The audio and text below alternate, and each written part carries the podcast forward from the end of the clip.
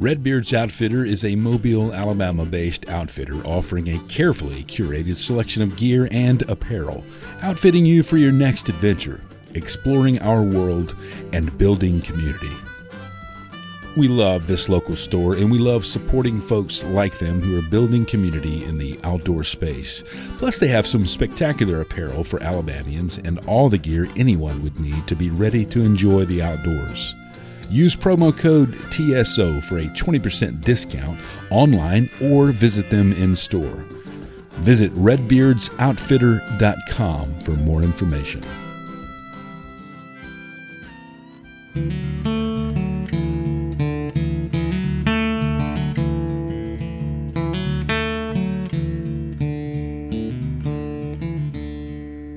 This is The Storied Outdoors, podcast somewhere between Lewis and Tolkien and Lewis and Clark, finding clarity in the stories we tell and the adventures that shape us.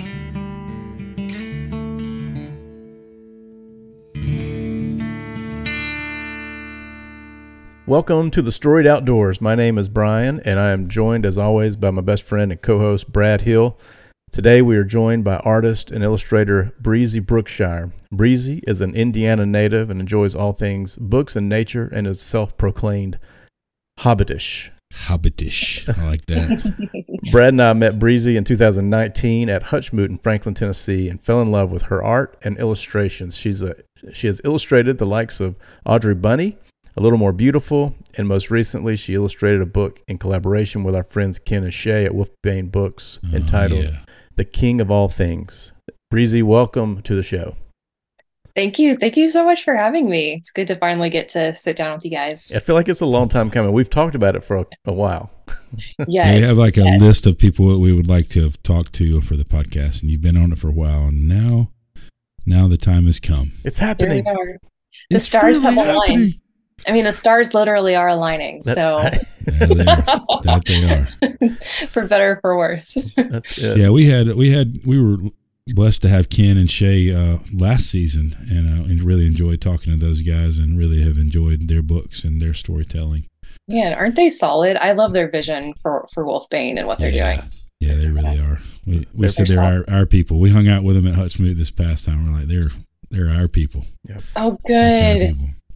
Good. You know, yeah. whenever I, I I sat in, uh, you know, Brian and I were talking earlier about your the breakout session that you taught. We sat in on that, and I remember, you know, hearing you talk about your art, and and there's a whole another conversation, or maybe a question later that we'll talk about when it comes to that um, breakout session. But just as an art man, I was sitting there as a dad. Uh, who has a daughter who's very, I mean, she really is gifted. I'm not just being like a dad. It's like my daughter's like really gifted, but man, objectively, she's very talented. And so I've done, I want to do whatever I can do to, you know, um, invest in that and to, you know, encourage her in that. What was for you? What was that spark that sort of ignited that passion for illustration and art for you? Mm, that's a good question. I I've always loved to to draw. And from the time I was like really, really little, I loved to draw and was always looking for paper.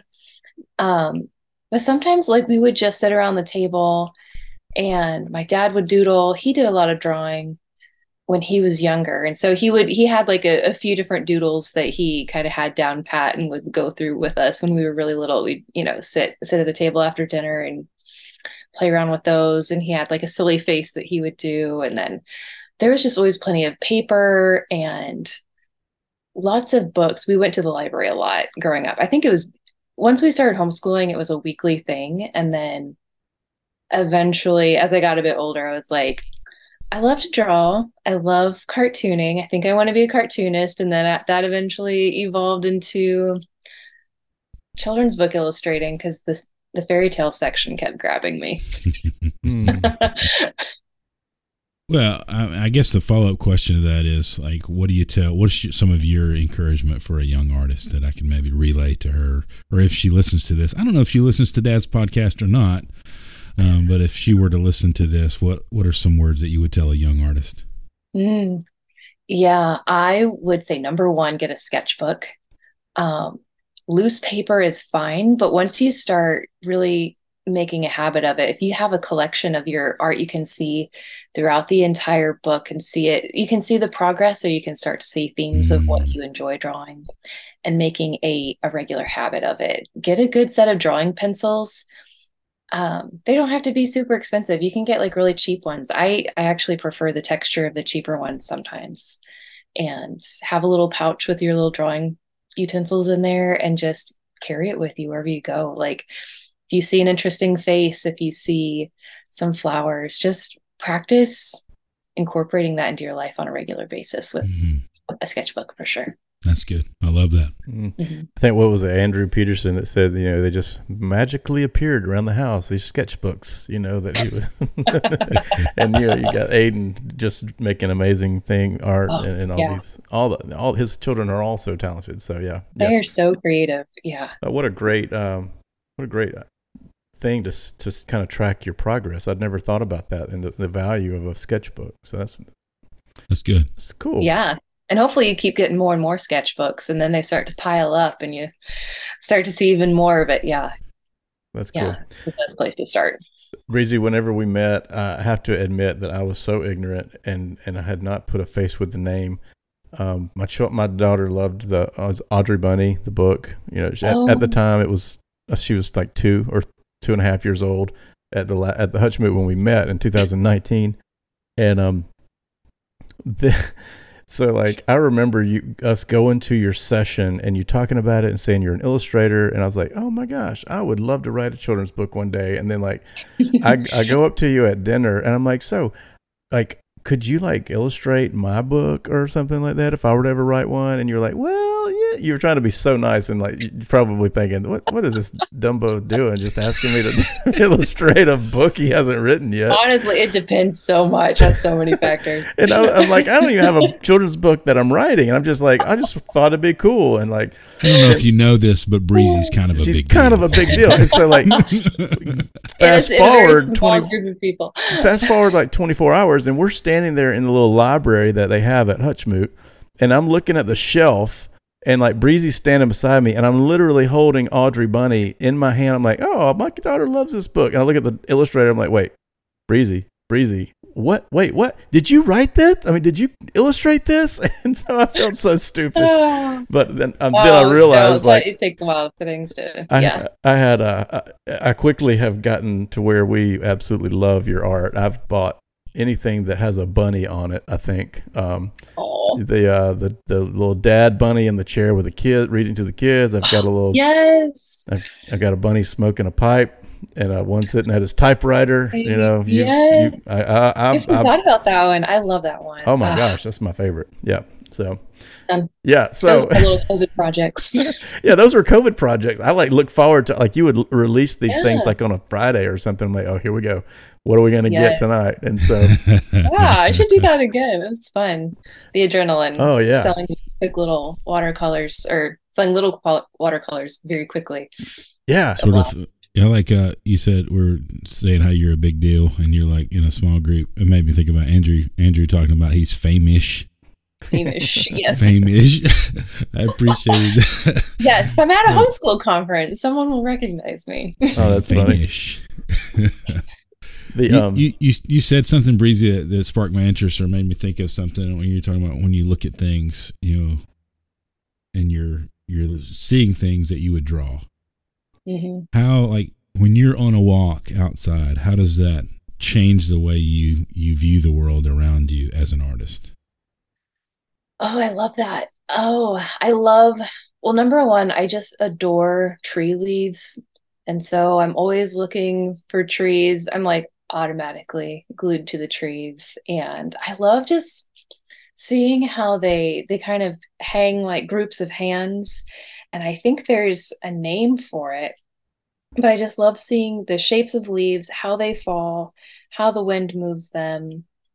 Even like there could be like a slight ripple along the edge of a leaf, and it has this extremely organic quality to it and i love it's it's almost like they're they were drawn in a sketchy way mm. and so when i draw i i've like sketching was my first love and i think i'll always love it and I'm going through a bit of burnout right now, and I feel like that might be the ticket to me for me to help like kind of ease back into it because I, um, it's just so restorative when you're out in nature and like the lines, the outlines of everything. I don't know, it's just very profound. The colors obviously are great, but like being able to translate all those all of those textures and the movement mm. and getting to see that's another thing too the movement or the direction that things are going if you've got like a variety of trees in a group you've got um, some of the um, the spruce or the junipers that are kind of like pointing up over here and you've got maple trees that are just kind of like falling over themselves over there and then you've got the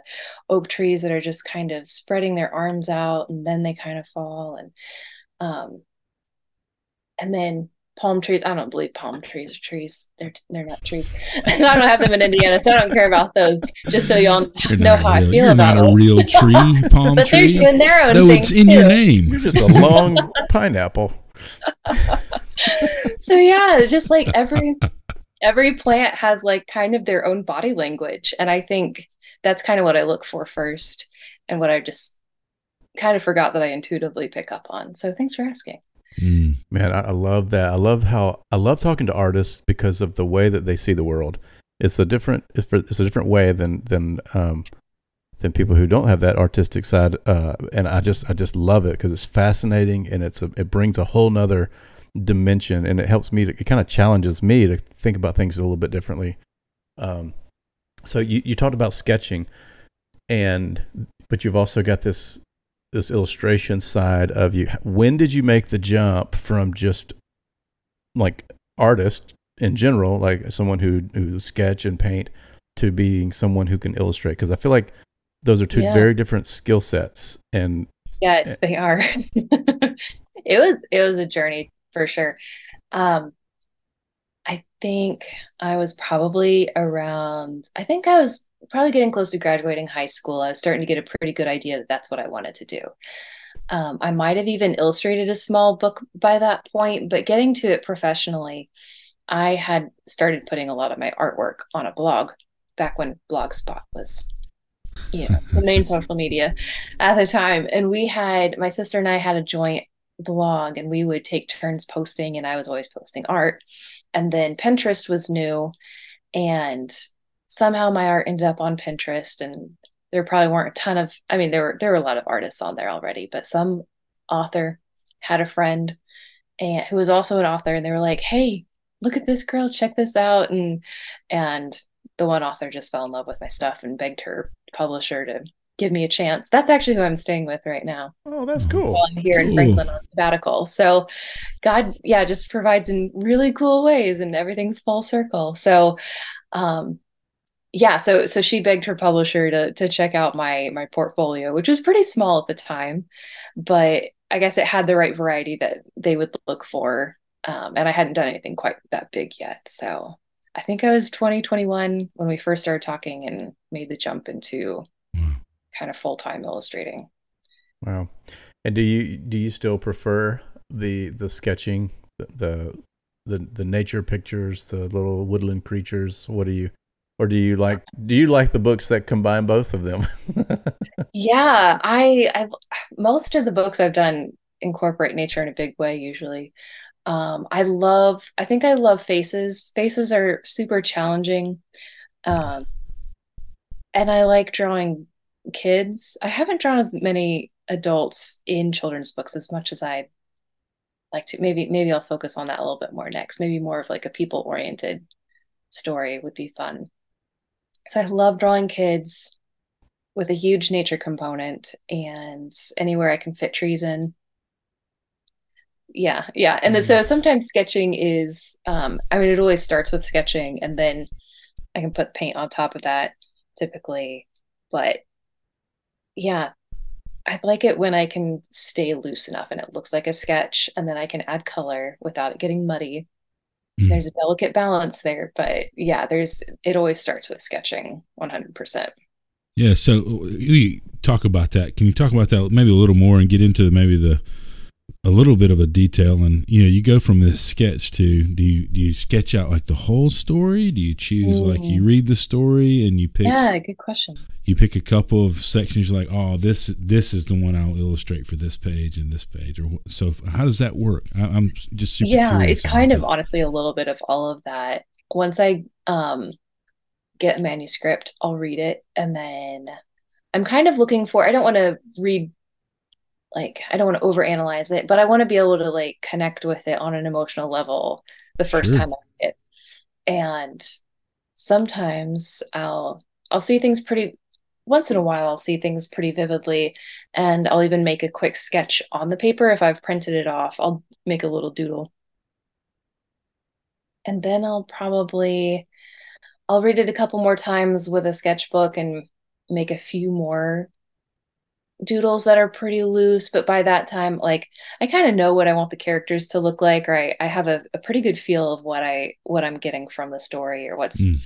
what will come out naturally so i'll play around yeah. with that do some like character design and then fill in any of the gaps of the story that wasn't visually making sense just yet sometimes it just takes some working out trying some different angles and stuff and so i'll build up the thumbnails for a while it takes it can that process can take a few weeks actually because it's a lot of mental work and then yeah. from there yeah then i'll do more detailed drawings and then i'll move to watercolor paper and so through that mm. process i try to keep it as short of a process so that i don't lose some of the steam or the liveliness of the drawings and try to get some like really good uh, i don't know see working with watercolor paper is kind of tricky trying to get that sketchy quality onto rough paper. But eventually it makes it. it comes through. Eventually I'm happy with it and it gets it gets painted and then and then there's the scanning process and then there's the reviewing process and everyone's looking over the details and discussing it and make sure the text is in the right place and the coloring of the pages are correct and everything oh man that's so yeah. so interesting you, is that something that you know when you create sort of a character from nothing, right? You know, the art, the, the author's written it, but they haven't visualized it yet. Is that something Sometimes, you send yeah. to the author and you're like, hey, you know, what do you think about this rendering of this character? Yeah, sometimes I will, sometimes they'll add notes like either their their publisher or they themselves will be like, "Hey, I imagine her with like really curly hair, or I'd like the mom to have that's so neat. you know, this this complexion, or it's based on this person so i'd like to see this feature or whatever. Um, and so then sometimes sometimes i wouldn't have imagined that at first and then i incorporate it or i'll let it flex a little bit and show them some options.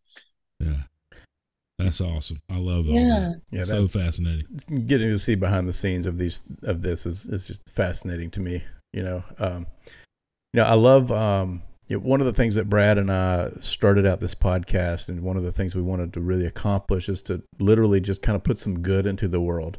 You know, some, you know, not get too political, not get too um, right or left, and you know, just really from a Christian perspective, and, and putting something into the world, art, story, um, finding interesting people.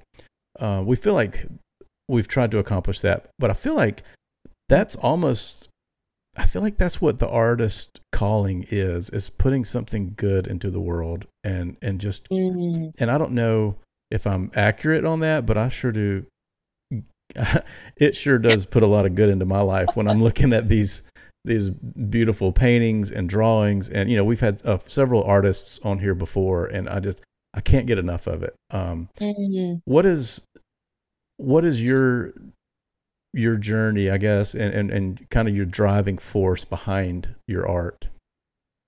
Mm, that's a big and very good question. I think kind of backing up a little bit, like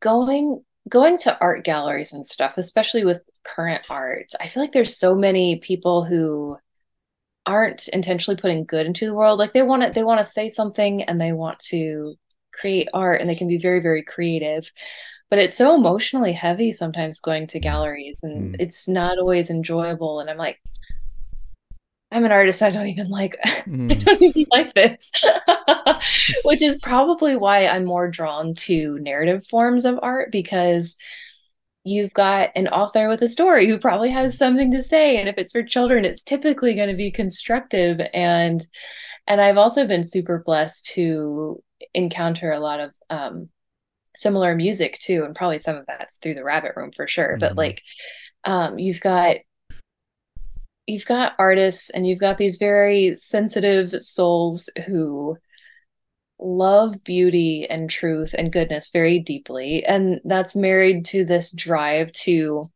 say something about it or respond to it in some way or create some goodness of their of their own in a you know creating more beauty adding to the beauty. And so i've i've really really grown in this idea of like my art kind of reflecting a place. And a lot of people have told me, and I, I don't know if I would have thought of this on my own. I think I've felt it subconsciously, but a lot of people have said, it's like your art and your characters are all coming from this place, and I want to live there. and I was like, yeah, me too. I do. And I think so much of that is, I think I used to say it was it was me wanting to point people toward heaven and our ultimate home being with God. And now I'm like, that's even more true now. How did I even know what I was saying back then? Mm. it's like mm. it's even more true. I feel like I'm finally telling the truth. I but that's also just kind of the process of self-discovery and and getting closer to embodying truth. But there's also very much loving home and loving places. And i've um, most places i've lived i've lived for a very long time or have had a chance to get a very deep connection with mm. the old an old house a piece of property that's you know either surrounded by fields or woods.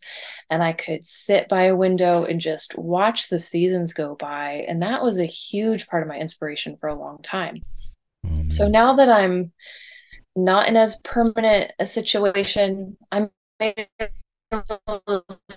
find nooks and crannies of of um, places to to work and live and but i'm starting to kind of loosen my grip on that because home as an inspiration is such a poignant deep thing and i love creating homey spaces um, but i'm also learning to kind of be freed up a little bit and and that's been a fun process too so i guess ultimately i am I'm very, very delighted by the beauty and innocence of a lot of things and innocence in a way that there's like this timeless quality quality to I mean you think of like I one of my inspirations is kind of this idea of a medieval apothecary garden in a cloister.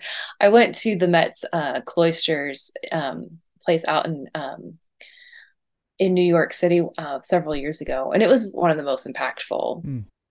things ever. And it's just one of those places. It, there's just such like ancient beauty there, and you just feel so grounded. I'm like, I I want kids to be able to, and even adults too, to get to have little whispers of that beauty, and later on be able to pick up on it and go, oh my goodness, like this is this is deep and meaningful, and this this isn't just a fad it's beautiful because it echoes other mm. deeper, truer things that have been around for even longer. So oh, hopefully good. that kind of answers the question. That's great. Yeah, that's awesome. Yeah. Those are certainly the places that you want to sit and be for a while. Yes. Yes. I think back to that um that session that that you did at Hutchmoot, and I think of you know the the, the topic was about grief, and and I think mm. you had just um, I think it, you you said that you had just it been about three years since you'd lost your father, and uh, at the same time, within the last year or two of that time, we we met you. Brad and I had lost our father, uh, you know, my dad and his dad, and and it just what you had to say was just so impactful and i think there was not a dry eye in the room um, but you know just we we've talked a lot about grief on this show and um, you know, and and kind of our own personal journeys with that. And you know, is can you tell us a little bit about your journey with grief and and maybe has art had something to do with that, um, or is there a journey that art has taken also? Yeah, they're kind of woven together, and I think a lot of my creativity has kind of ebbed and flowed with the with the emotional experience of that of course and sometimes it's been honestly there have been several moments where i have found a lot of comfort in art and i kind of forget this mm. sometimes but there there have been moments where i've just had you know those tumultuous tumultuous feelings of just overwhelm or darkness or just is the word malaise that kind of like blah feeling of like mm. i guess this is how life is now yeah mm. and oh, i feel that deciding to just sit down and create something and it's not even like i am going to create something beautiful. It's it's almost like not to be cheesy but like a form of self-care where you're like you know what? I just need beauty in my life. I'm desperate. I'm going to light this candle. I'm going to sit down with this paper because i love the texture. And i kind of miss how the pencil feels on the paper. Mm. and i'm going to push it around the paper until something happens and then you just the muscle memory starts to kick in and it kind of carries you through a little bit. So there have been a lot of moments of that. Um, but yeah, it was it was a really really hard time. There was there were four weeks between my dad's um, lung cancer diagnosis and his passing, mm. and he had we had hospice for him like the week before he passed, and and even then it was only to get oxygen for him because the doctor didn't think his levels were low enough etc so like by the time we got it we needed hospice desperately. It was just happening so fast. Wow. but there was a moment where he was sleeping a lot and this is i haven't thought about this in a while and actually the anniversary um, is this thursday. But there was a and I, I, think I probably mentioned this at HutchMoot a while back, but there was a moment where I was like, he's sleeping all the time. There's nothing we can really do actively right now. And my studio was right off of the living room where he was resting. And this was, this part gets me. But I was like, you know, my dad knows me as this artist he's cheered on for years, and I can't do anything. So how about I just take a moment and get back to life that feels normal for a few minutes? And, and I just sat at my table and I painted and I worked on this little little tiny watercolor painting and it was the sweet little experience where I felt like if at any moment he opens his eyes and he can see me like I'm going to be doing what he what he knows I love and what mm. he's encouraged and so mm. yeah Man, that's and even, that's strong. Yeah, yeah. And I think in a moment like that, someone might, you know, question like, well, shouldn't you have been beside him or shouldn't you have been taking care of things? And no one no one was asking that question. It was just kind of like a, well, of course this is this is what we do and and that's okay like any any kind of moment of real life that you can bring back into the horrors of a mm. week mm-hmm. like that it's going to make it a little more okay. Like you need some mm-hmm. normalcy. Yeah. So then even after that, there was a, like, I think I painted the picture for his, um, the little program or the kind of little memorial paper that they, they have at the funeral. So mm-hmm. we did that. And it was a painting of a sailboat because he loved sailing when he was a lot younger. And then as time went on, it was just honestly this deep, dark depression that comes with grieving and I had zero zero drive to really do anything. And I think I probably tried picking up a sketchbook once in a while. I had an iPad I was trying to learn to paint on and everything just kind of fizzled out and I can't remember if there were any books that I turned down during that season, but I feel like there was definitely like I had I had enough cushion to just coast for a bit and thank the Lord that I did. Um, I mean, God definitely provided because I decided to take the summer off because I'd done a lot of books back to back. Took the summer off. He got sick, I was trying to rest from all those deadlines and then that happened. So I was able to have my full attention there. And then after that it was just this like, okay, what am I doing with my life? We're just mm-hmm. gonna eat and sleep and eat and sleep. And that was that was also just a very sacred time of being with my family and us going through it together mm. and tons of memories of just how we got through and how our patterns changed and i do remember there was a, a day i want to say it was maybe like eight months out where i felt like a little bit of the sunlight was coming back in figuratively and i got my sketchbook out and i think i drew kind of a self portrait of with a bunch of it was almost like a cloud of witnesses type of drawing where I had all these faces and they weren't of anyone I knew. It was kind of like a fictional version of me and you know, actors playing people that I know, different faces and and it was kind of me in a, in a smock with some paintbrushes and stuff and I just kind of remembered like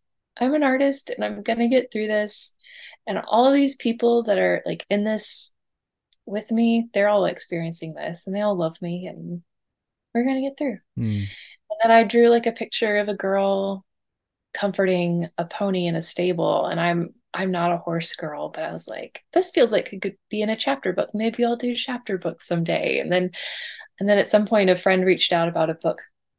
It was Catherine Parks. She had written a book um, called Empowered, which is a series of biographies for um, it, it's about Christian women for girls, middle grade girls. So. I got to do some black and white portraits for her chapter book, and that was oh, that's cool. I think that was the first like um, kind of serious work that I did getting back into illustrating. So from there, I just kind of clawed my way forward and eventually decided to get my own place and just keep pressing on and that's yeah you know, yeah because i was living I, at the time i was living with my family yeah so yeah. Oh, that's good.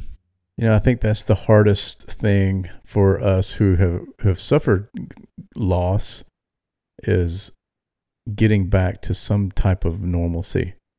And, mm-hmm. and you know, yeah. but I think about it, I think my dad would not want me to sit in that grief. He would want me mm-hmm. to keep pressing. Mm-hmm. You know, keep moving forward.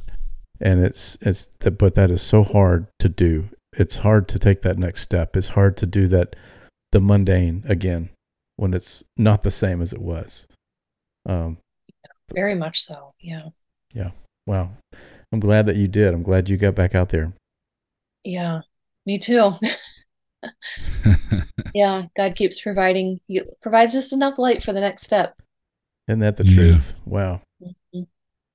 Mm-hmm. Yeah, I think that's why I always say uh, His word is a lamp unto my feet and a light unto my path, not a not a a Q beam or a flashlight way off into the distance. Right? It's just right. kind of sh- it's kind of shining right at our feet because that's really about all I can handle anyway. So honestly, I, honestly, yeah, I, I yeah. don't need to see far off. I just need to see right, what's in front of me there. Yeah. yeah. Absolutely. Grace for today. Grace for what's Absolutely. tomorrow. We're not there yet. Mm. You know, interesting. You sketching is so and one is fun. You know, I mean, I think everybody sketches yes. at some point.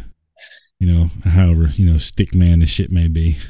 uh, but I think everybody loves sketching, and it's a lost. It used, I think it was more common. I think it before a lot of digital technology. I think sketching was a lot more common. I mean, I remember. I think back to like when I was growing up, people always drew on their notebooks you know, or you know, their minds wandering in class, and everybody would doodle something, right? Mm. Yeah. And, and, even way before that, I was I was just at the Beatrix Potter exhibit at the the first um, Nashville Art Museum. Oh, nice! And as children, Victorian children were expected to draw extensively, and Beatrix Potter and her brother um, their whole fa- it sounded like their whole family liked to do art and different types of drawing and painting and crafts and whatnot but it was also a very common thing for victorian children to be taught how to draw so lots of people there for a while like that's what you did yeah well that's kind of what i was leading to uh, when you see like we call this a podcast somewhere between lewis and tolkien and lewis and clark mm-hmm. right Ooh, I like that. Well, even Lewis and Clark in their, you know, in their journals and their their travels across America, they they would illustrate or they would draw or they would try to remember, like this is what this species of tree that I've never seen looks like, and so they're trying to render you know it down because they didn't have a camera, right? You know, I don't have a camera to capture this, so everybody sort of drew and and historically, I think everyone has taken moments to capture things with sketching as sort of a I think it is a lost art. I wish we could encourage Yeah. it or bring it back. You know, I don't know if it's going to come back because we can't put our iPhones down, but whatever. but yeah. uh, I think about you know old journals. You know, people would would always have sketches of things that they saw in their journals. and, uh, Definitely. yeah. I, I, you know, I do that as you know they may not be very good, but it's always helps me remember places that I am, if I, especially if it's a scene Mm. of a, a place that, that I, I want to kind of remember. And so it takes me stopping for a moment and looking, like I said, looking differently. It does. You know, It uh, it kind well- of it has to hold you have to be held there for a moment Mm. and then you work through all the little kind of visual problems and figuring out the shapes and it makes you look closer. Yeah. For me, photography and and Brian too, we both love to ca- you know capture things with our camera, and that was something my dad loved and did, and I Mm. inherited his camera, and so kind of took you know Oh. started doing that more, and that makes you slow down. But boy, sitting down to draw something is next level slowing down. Yeah. you know, because you really have to look a long time and you'll draw it and go, oh, that's not it, you know, you erase or whatever. Um, Yeah, but it, I like the, I like the how it makes me slow down. You know, it causes you to stop and look deeper. Yeah. Yeah. This there's this funny kind of silence. It's almost like, oh, I'm not used to that. Hmm. How you're did we get so far away from this kind of silence and paying attention? yeah, So this these these places that you draw. I mean, I'm looking over here at one. It's it's a little. It looks like a fairy could live there. My my I I bought one for my wife, and it's above her desk. And um, and then you got all these little woodland creatures, and you got these beautiful watercolors and these little cottages. I mean, have you been to these places, or do they only exist in your mind? Or I mean, is this a mm. is this a a land that's out there that's only in Breezy's head and everybody wants to go? Where is it? oh, it's a lot of it's a lot of places I've been. It's a lot of piece, places I've read about. It's a lot of places that I've seen in in BBC movies that hopefully I will get to be at someday. um, there's, you know, the classic um, The Secret Garden, I think was probably the first movie that I saw as a young kid where I was like, wait, there's that was beautiful and I Mm. liked it. What was I want more of that. And then I'm thinking of like reading Anne of Green Gables, Mm. and so much of that takes place in the outdoors. And she's got, you know, the um the haunted woods that she runs through, and then there's the Lake of Shining Waters, and they Mm, you know, talk about the flowers that they're arranging or putting in each other's hair and the language of flowers. And um, when I was young, I liked to get my identification books and put them in a little tiny knapsack. I was always kind of looking for the perfect bag to put my adventure tools in. And I was like, I'm going to become a naturalist, or I'm going to rescue baby raccoons in Louisiana. You know, it's just all kinds of these funny little things. I'm like, someday I'm gonna, or um, you know, the classic, I'm gonna be a marine biologist when I grew up. Uh, you know, that's a that's a field I think all of us wanted to do. My son Oh, wants to be a marine biologist. I'm like, he's eight, it is eight years hard. old. I've heard it is so hard to get into that field professionally because so many people loved it growing up. Yeah, that's like I thought that was like one of the only jobs available growing up. You know, it's like, oh, you, well, you Honestly, can either though. be an astronaut or a marine biologist. And they, Honestly, with all those oil spills we were constantly being told about, that was the main thing you did. You grew Yeah. up and rescued ducks. I'm gonna get, uh, I'm gonna get some Dawn dish detergent, and I'm gonna rescue a duck. Gonna save the world. Yes. this is how we do it. What else would you want to do with your life? You know, it's funny that the church that I serve at, I live in Mobile, so I live down here on the Gulf Coast and on Mobile Mm. Bay. And uh, University of South Alabama is here in Mobile, and uh, we have the Dauphin Island Sea Lab that's connected to the university. So There are a couple of uh, folks that attend my church that actually are marine biologists and they work at the Sea Oh, Lab. Oh my Living the dream. They're they're living the dream, man. That They're living is. the dream. That is. You should have got Counting me. fish. There needs to be like a special uh, episode. We need to. We need this episode brought to you by Dawn Dish Dishwashing Detergent. Uh, we've actually had a couple of marine biologists. You know, um, Matt Lewis. Yeah. Matt Lewis has been on the show. He's Yeah. a biologist, and uh, and Hank and Hank. Yep. That's what Hank does up in Yep, North Alabama. That's true. We have. Pretty cool. And yeah, that's the job. That's the that's the dream job right there. It is marine biologist. So, Breezy. What, uh, uh, oh, go ahead, Brad. I, I, I go ahead. I think we're on the same page. I think we're we love. I love sitting around a good fire. There's nothing like a good fire, in my opinion. And Yeah. so we call this a, a little digital campfire, if you will. This podcast. We're on Zoom, but imagine yourself sitting around a warm campfire, and everyone's faces kind of glimmering and and glowing from the light of the fire, and it's real dark behind them, and we're all leaned in listening to stories. And your turn is next, Breezy. What is what would be like one of your favorite fun stories, or maybe a scary story, or maybe Mm-hmm. you nearly died story? You know, I love a good close call story Yeah. personally, but uh, any kind of any kind of fun story that you would love to tell around this here campfire. Fun stories. Let's see. There's there's little smatterings of fun little adventures that I've been on. There have been, I think one of the funnest things that I used to do in the great outdoors was I was part of a church for a few years, and every fall they had a camping trip. And it was like every like almost everyone showed up. Everyone somehow made it, and even if it was just for one night.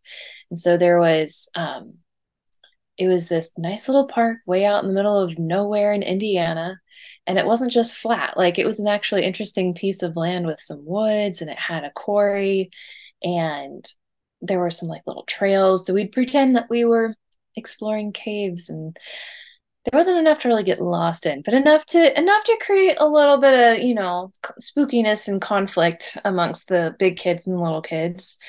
And there were also canoes and there was a river and there were so many so many times we would be on the river and there'd be groups of us and all kinds of like joking and goofing off and you know these little tweens flirting with each other trying to figure out life and who they liked and how the evening was going to go. And there was also like a chili cook off all the dads would have their special recipe of chili that they would make and ah and then we'd have soccer games playing soccer in the dewy grass was always super fun I never like played seriously, obviously, but you got to be involved a little bit. You figure it out a little bit. It's just that community feeling of like getting to do hands-on stuff with your church family, and you're at that age where everything is so new and exciting, and there's all kinds of drama going on, and you've got, you know, babies crying, and mom's trying to keep everyone in line, and then um everything's sweaty and everyone's wet and tired and you finally get to the end of the day and you're in some dry clothes. And the pastor one of the elders leads up a prayer for the evening. You have a hot bowl of chili and the best part the best part i always loved was the singing and the dessert and so I was in a tradition where they only sang psalms, but they were set to a lot of traditional hymn melodies, and a lot of the people in this church knew um, knew harmonies, and so the singing was beautiful. And then we would have these um, these we would like bake the the dough on the ends of sticks, and Oh, some I've people recently little like seen that. I've just recently seen that. How did I right. not know I just this? video. It unlocked all these memories. I I was like, we used to do that all the time. Oh, it was so great. So you could just now yeah, hungry. Now wrap hungry. dough on the end, cook it, and then fill it with pie filling, Oh, and then and then my chase each other in the dark until it was time to go to bed. And then What a great memory! you know, Wow. Get in your damp tent and wake up in the morning and you could hear the little birds and the early morning light starting to glow and it's kind of quiet and then the craziness would start all over Let's do it all over again. Ah, Hmm. yeah. Wow. There was one year we were down by the river and we were climbing the trees because they would arch over the river. And I didn't recognize it at the time, but apparently there's something called poison oak. Mm. And climbing those trees is how I got introduced to poison oak. Oh no, that's not good. Yeah, Oh, that is not a subtle in- introduction either. Mm, No, and I slid down that tree more than once. Mm. Gosh. Oh, I'm itching just thinking about it. Mm. Yep. it was it was the worst. But yeah, those are some really sweet memories. I'm like, Bet you I- didn't do that again. Hmm. Oh no, that was the only year. only time that happened. And then I told all the little kids every year after that, don't do what I did. Don't do what I did. Please, I'm trying to save you pain, woe, and sorrow. Oh. So much sorrow. Well, um, I have to ask do you do you have a favorite tree? Oh my gosh, yes. to What is- draw I- or t- just to draw? Like, yeah, I, I'll take any answer. Yeah. Um, I Like, okay, I let's go with one that you like to draw and one that you Okay. like to just uh, admire. Ooh, um, oh geez. Okay. So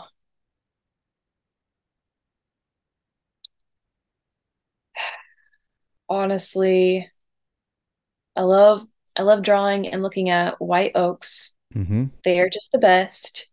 Um, I have I have mixed feelings about bur oaks because the acorns, like they've always been a part of my childhood, but they're also kind of weird.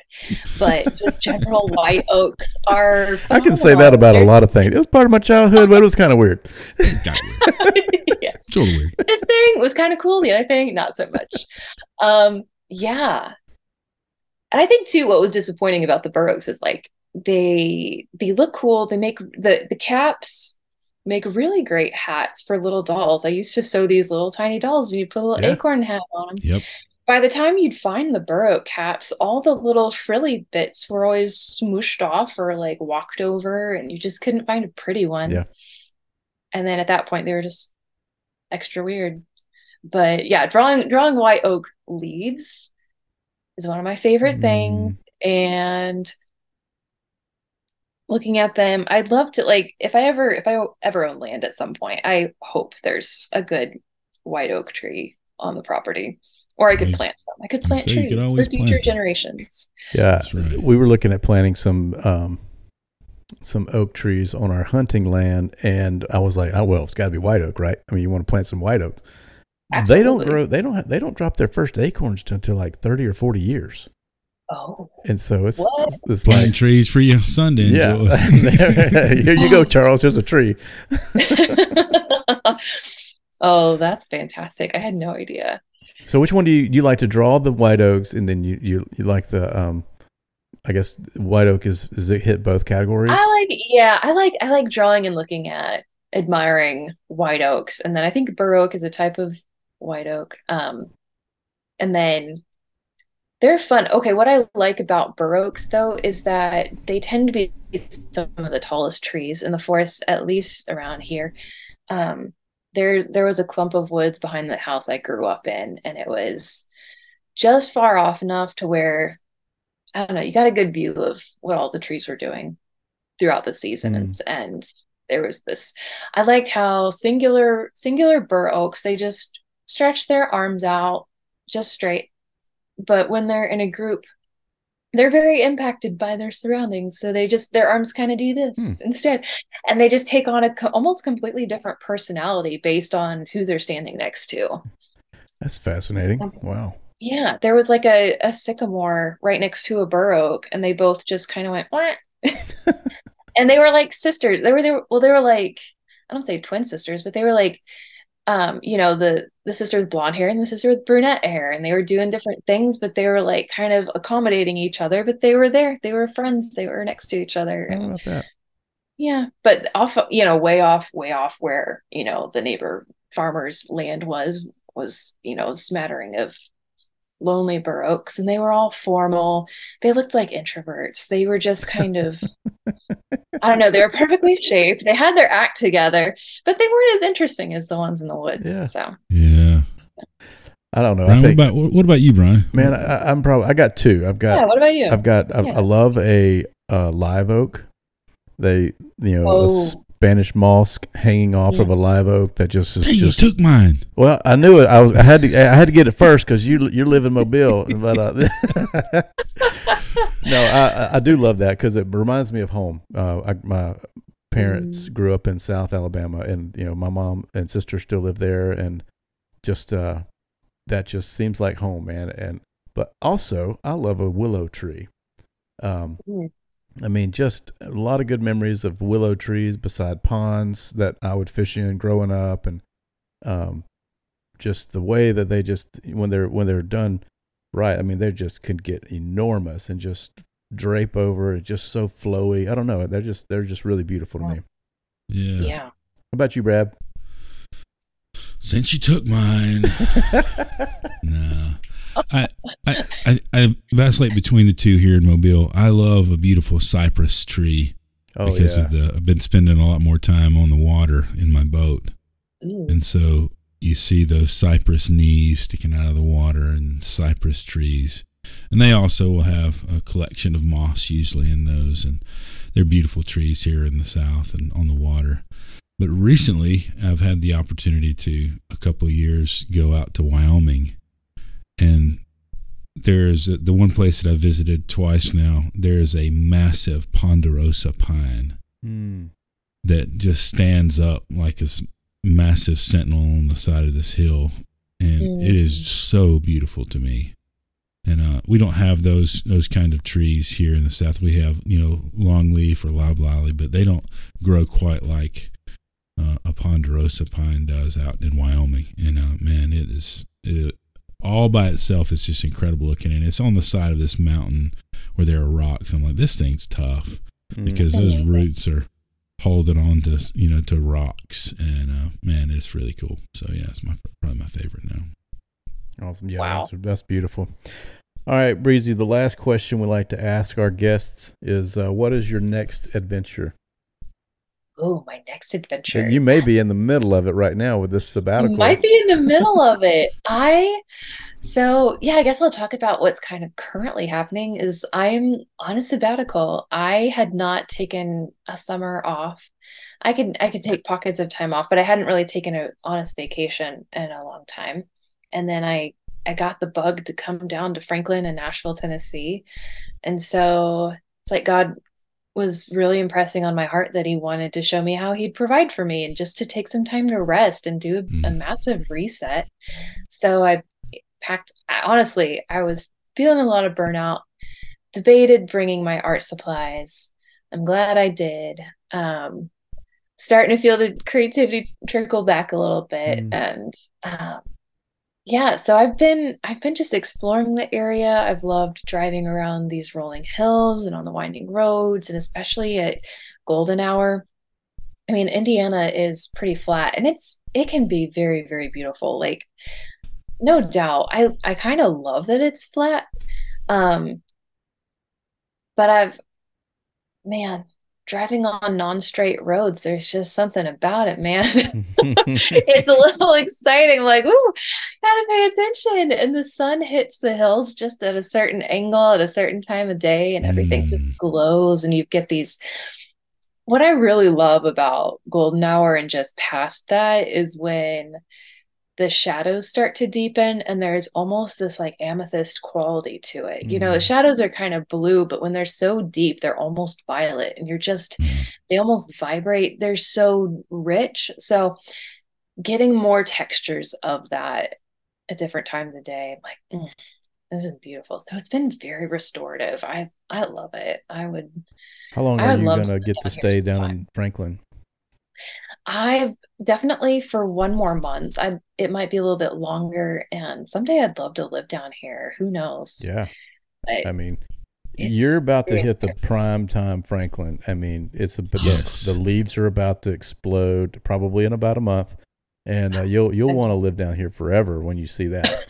oh no, don't twist my arm. oh man, yeah, I would really love to see that. I want to see if I can, yeah, get that in for sure. Mm. That'd be gorgeous. Awesome. Well, thank you so much, Breezy. This has been yes. fantastic. Very lovely to, to get to talk to you. Um, we've okay. you know we've we've talked a lot over the last several years, but this has uh, been really really great. Thank you for joining us. Yes, I've really felt like I got to sit around a campfire with you guys. This was yes. really fun. Well, Brad will put some uh, crackling of the wood in the Ooh. background. Yeah, I got a little background. We'll just make it seem like we're, we're actually sitting around one. That'd be lovely. It's okay. almost uh, campfire season too, man. It's, it's, it's, starting to be a little cooler in yeah. the evening. Even in Mobile, yeah. it's like 60, 61 tonight. I think is our low. So I'm we're getting there. Looking, looking forward to a little break in the heat because it's been a whopper of a summer down here in Mobile. Yep. Oh, I bet. But uh, man, thank you so much for for coming on and and sharing. Thanks for having me. Sharing your time with us and sharing some of your story with us.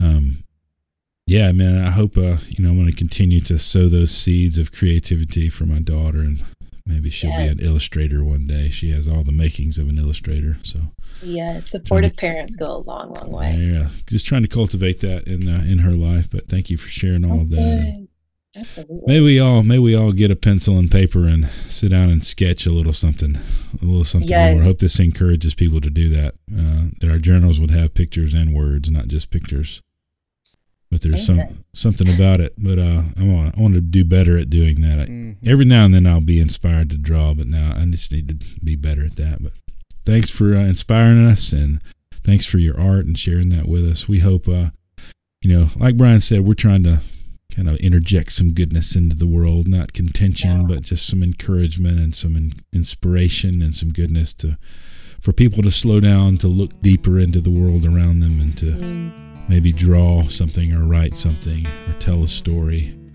Maybe sit around more campfires and share more stories like this, so the world would be a better place. I think if we did more of that, right? Absolutely. Uh, we hope this podcast encourages people to do that, uh, to write their own stories, to share their own adventures in the place we love to call the storied outdoors.